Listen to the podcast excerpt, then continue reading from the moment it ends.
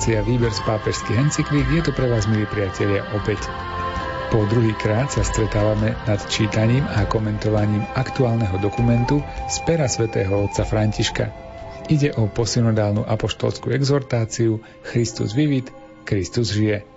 Christus vivit je syntézou pozitívneho posolstva, ktoré chce tento dokument dať. Text vychádza z toho, čo Božie slovo hovorí o mladých, ako sa Boh na nich pozerá. Prináša príbehy starého a nového zákona, aby ukázal hodnotu mladých v čase, keď s nimi spoločnosť ešte veľmi nepočítala. Pohodu pri počúvaní vám prajú tvorcovia relácie Miroslav Kolbašský, Anton Fabián, Jaroslav Fabián a Martin Ďurčo.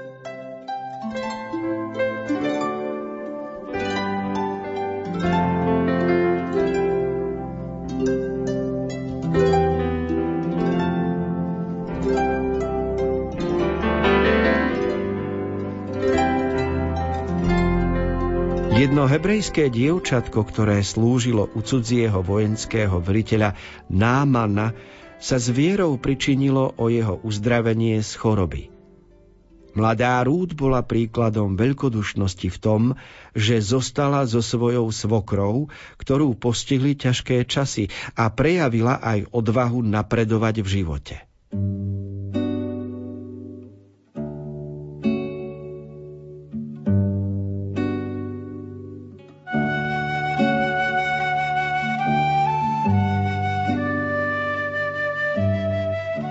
Samozrejme, že exhortácia Christus Vivit, ktorú adresoval pápež mladým a veriacemu celému Božiemu ľudu, tak táto exhortácia nemôže vypočítavať všetky postavy starého zákona, ktoré súvisia s mladosťou, ale vytiahla určité typy, pomocou ktorých sa prezentuje dobro, ktoré pochádza z mladosti, či je to oddanosť, či je to vernosť, či je to vnímateľnosť na Boží hlas, otvorenosť, ochota, schopnosť natchnúť sa.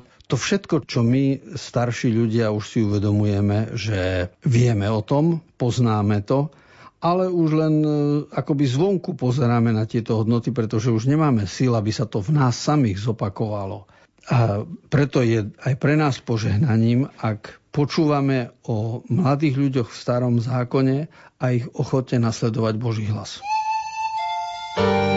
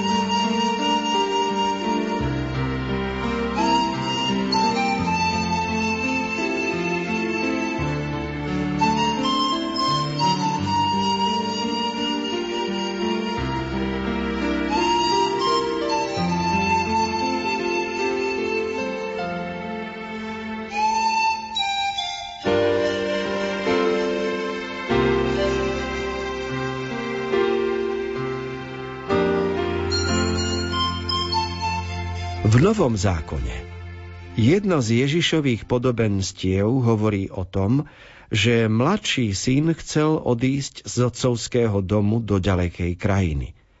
Jeho sny o nezávislosti sa však zmenili na zhýralosť a neviazanosť, pričom zakúsil tvrdosť osamelosti a chudoby.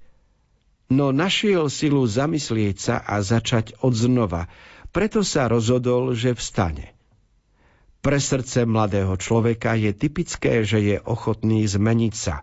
Je schopný vstať a nechať sa poučiť od života. Ako nepodporovať syna, ktorý sa podujal na niečo také?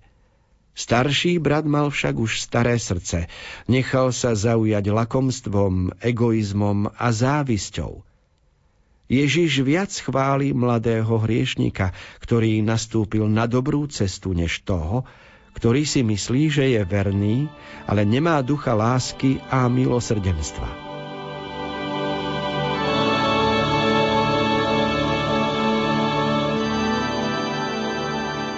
V Lukášovom evanieliu 15. kapitole nachádzame veľmi pekné podobenstvo o milosrdenstve Božom a medzi to patrí aj napríklad voláme to príbeh márnotratného syna.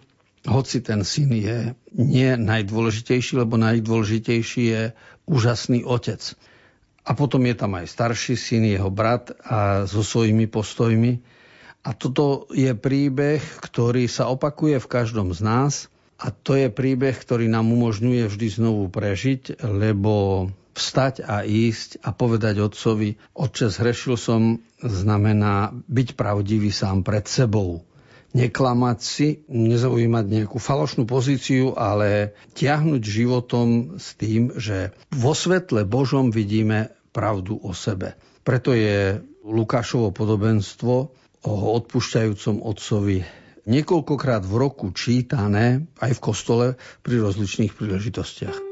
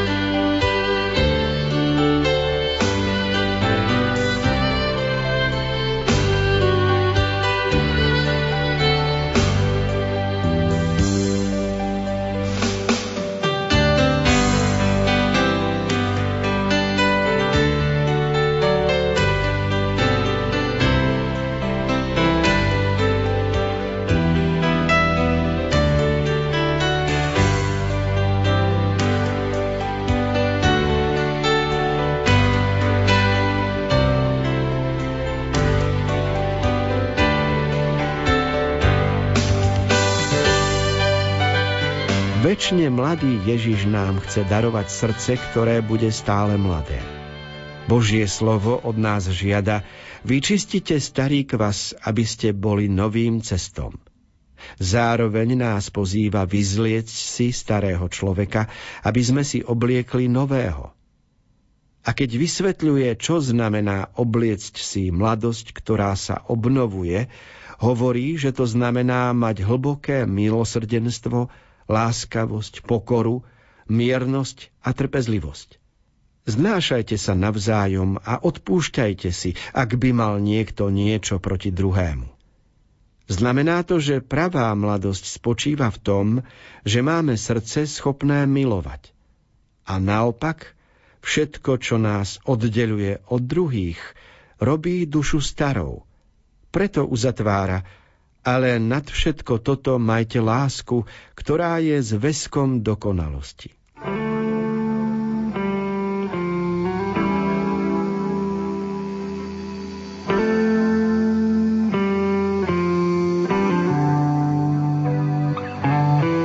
13. článku pápež postúpil v Novom zákone v tom zmysle, že necháva evanílium bokom a listuje v Pavlových listoch, zvlášť v liste Korintianom, v liste Kolosanom a Pavol sám ako mladý žid prežil obrátenie a potom neskôr venoval všetky síly evangelizácii a veľmi pekne rozpráva aj o tom, ako si človek má obliekať mladosť v zmysle obliecť sa do lásky a milosrdenstva. A vtedy sme v situácii, v ktorej rozumieme mladosť správne, čiže hovoríme o pravej mladosti. Existuje aj falošná mladosť, keď si ju malujeme a prikrášľujeme nesprávnym spôsobom, lebo tá pravá mladosť spočíva v Božej prítomnosti v nás, ktorá nám umožňuje dozrievať. To, čo nás robí starými, je sebectvo a egoizmus, ktorý človeka paralizuje.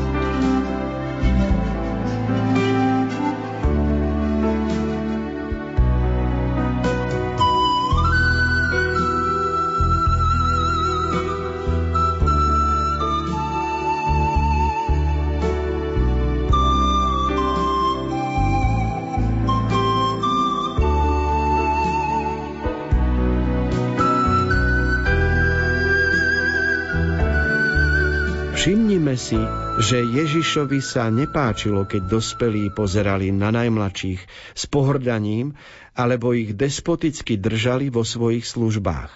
Naopak požadoval, kto je medzi vami najväčší, nech je ako najmenší. U neho vek nepredstavoval privilégium a to, že mal niekto menej rokov, neznamenalo, že má menšiu hodnotu alebo menšiu dôstojnosť.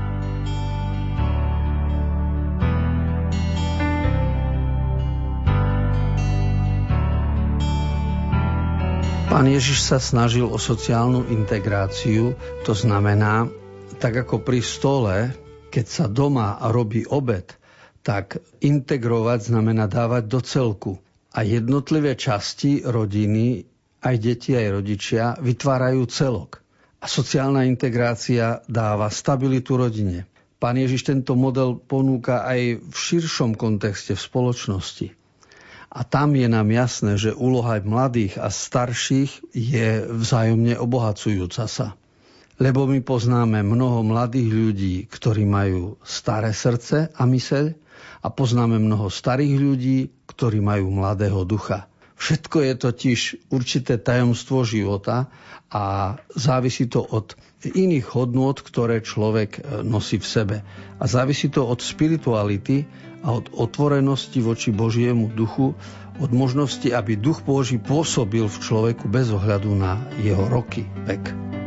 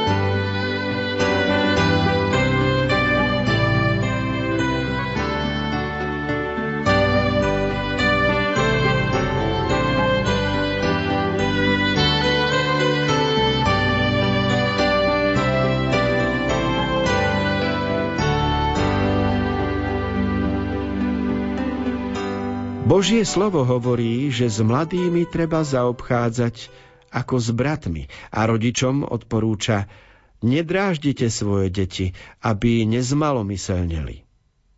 Mladý človek nemôže byť malomyselný, jeho charakteristikou je, že sníva o veľkých veciach, hľadá široké obzory, odváži sa naviac, má chuť dobiť svet, vie prijímať náročné výzvy, a chce vydať zo seba čo najviac, aby vybudoval niečo lepšie. Preto nalieham na mladých, aby si nedali ukradnúť nádej a každému opakujem, nech nik tebou nepohrdá, pretože si mladý. Keď pápež hovorí o mladých ľuďoch, spomína šesť charakteristík, ktoré v článku 15 vyznievajú ako, ako dôležitý súbor. Poprvé, mladý človek sníva o veľkých veciach. Po druhé, hľadá široké obzory. Po tretie, mladý človek má odvahu na niečo viac. Po štvrté, má chuť dobiť celý svet. Po piaté, vie prijať náročné výzvy a po šieste chce vydať zo seba čo najviac, aby vybudoval niečo lepšie. Toto všetko vidíme dnes zvlášť v ekologickej oblasti, pretože mladí ľudia sa hlásia k ochrane životného prostredia a rozličnými prejavmi a postojmi dávajú najavo, že im záleží na zemeguli a svete, ktorý je okolo nás. Ale tak ako existuje ochrana životného prostredia, tak samozrejme existuje ochrana duchovného vlastníctva, čiže ekológia duše.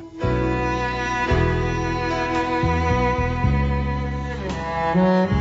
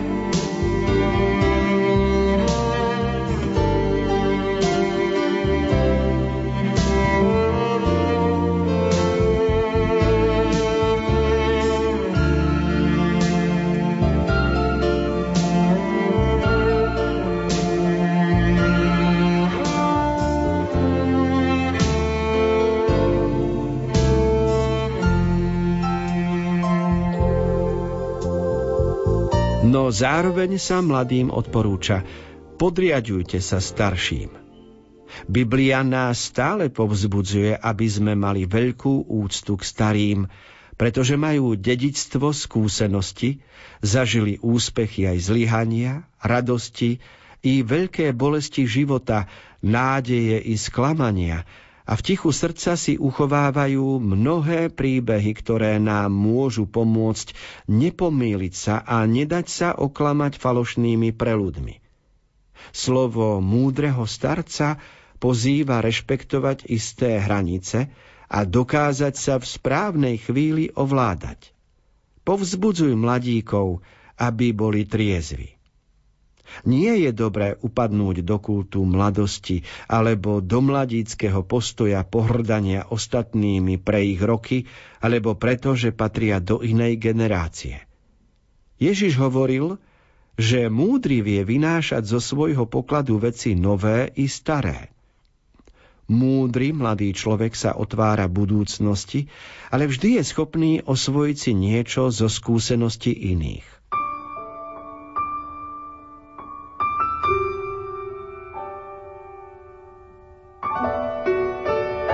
V článku 16 by som rád počiarkol dve slova z pápežovej exhortácie. Slovo úcta k starším a potom počiarkneme slovo kult mladosti. Slovo úcta k starším je samozrejme už v desatore a pretriasa sa z pokolenia na pokolenie, ale uvedomujeme si, že úcta ako taká je dôležitá aj z hľadiska rovesníckého, z hľadiska spoločenského, úcta medzi manželmi, úcta k deťom a deti k rodičom na každom kroku. Ak máme v sebe zakotovanú zásadu o úcte k druhým ľuďom, tak náš postoj korešponduje s Evangelium. A nesprávame sa iba sevecky, preto to slovičko úcta má dnes veľkú váhu, hoci je staromodné.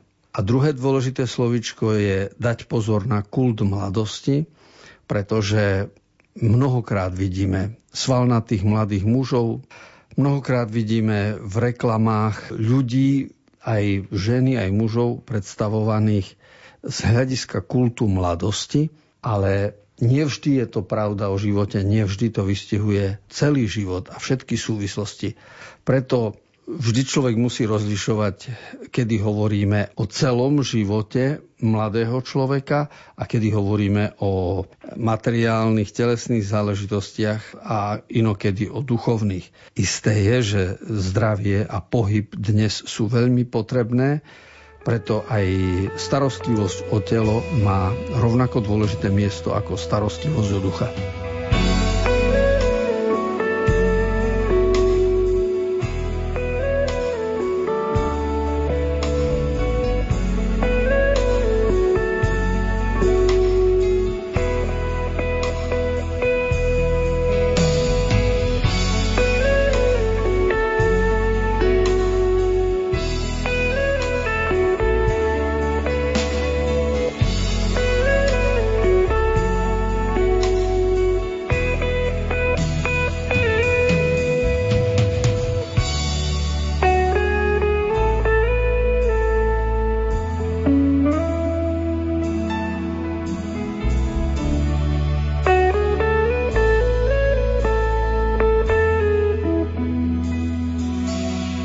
Priatelia, dnes sme v relácii Výber z pápežských encyklík čítali posynodálnu apoštolskú exhortáciu Christus vivit, Kristus žije od svätého otca Františka.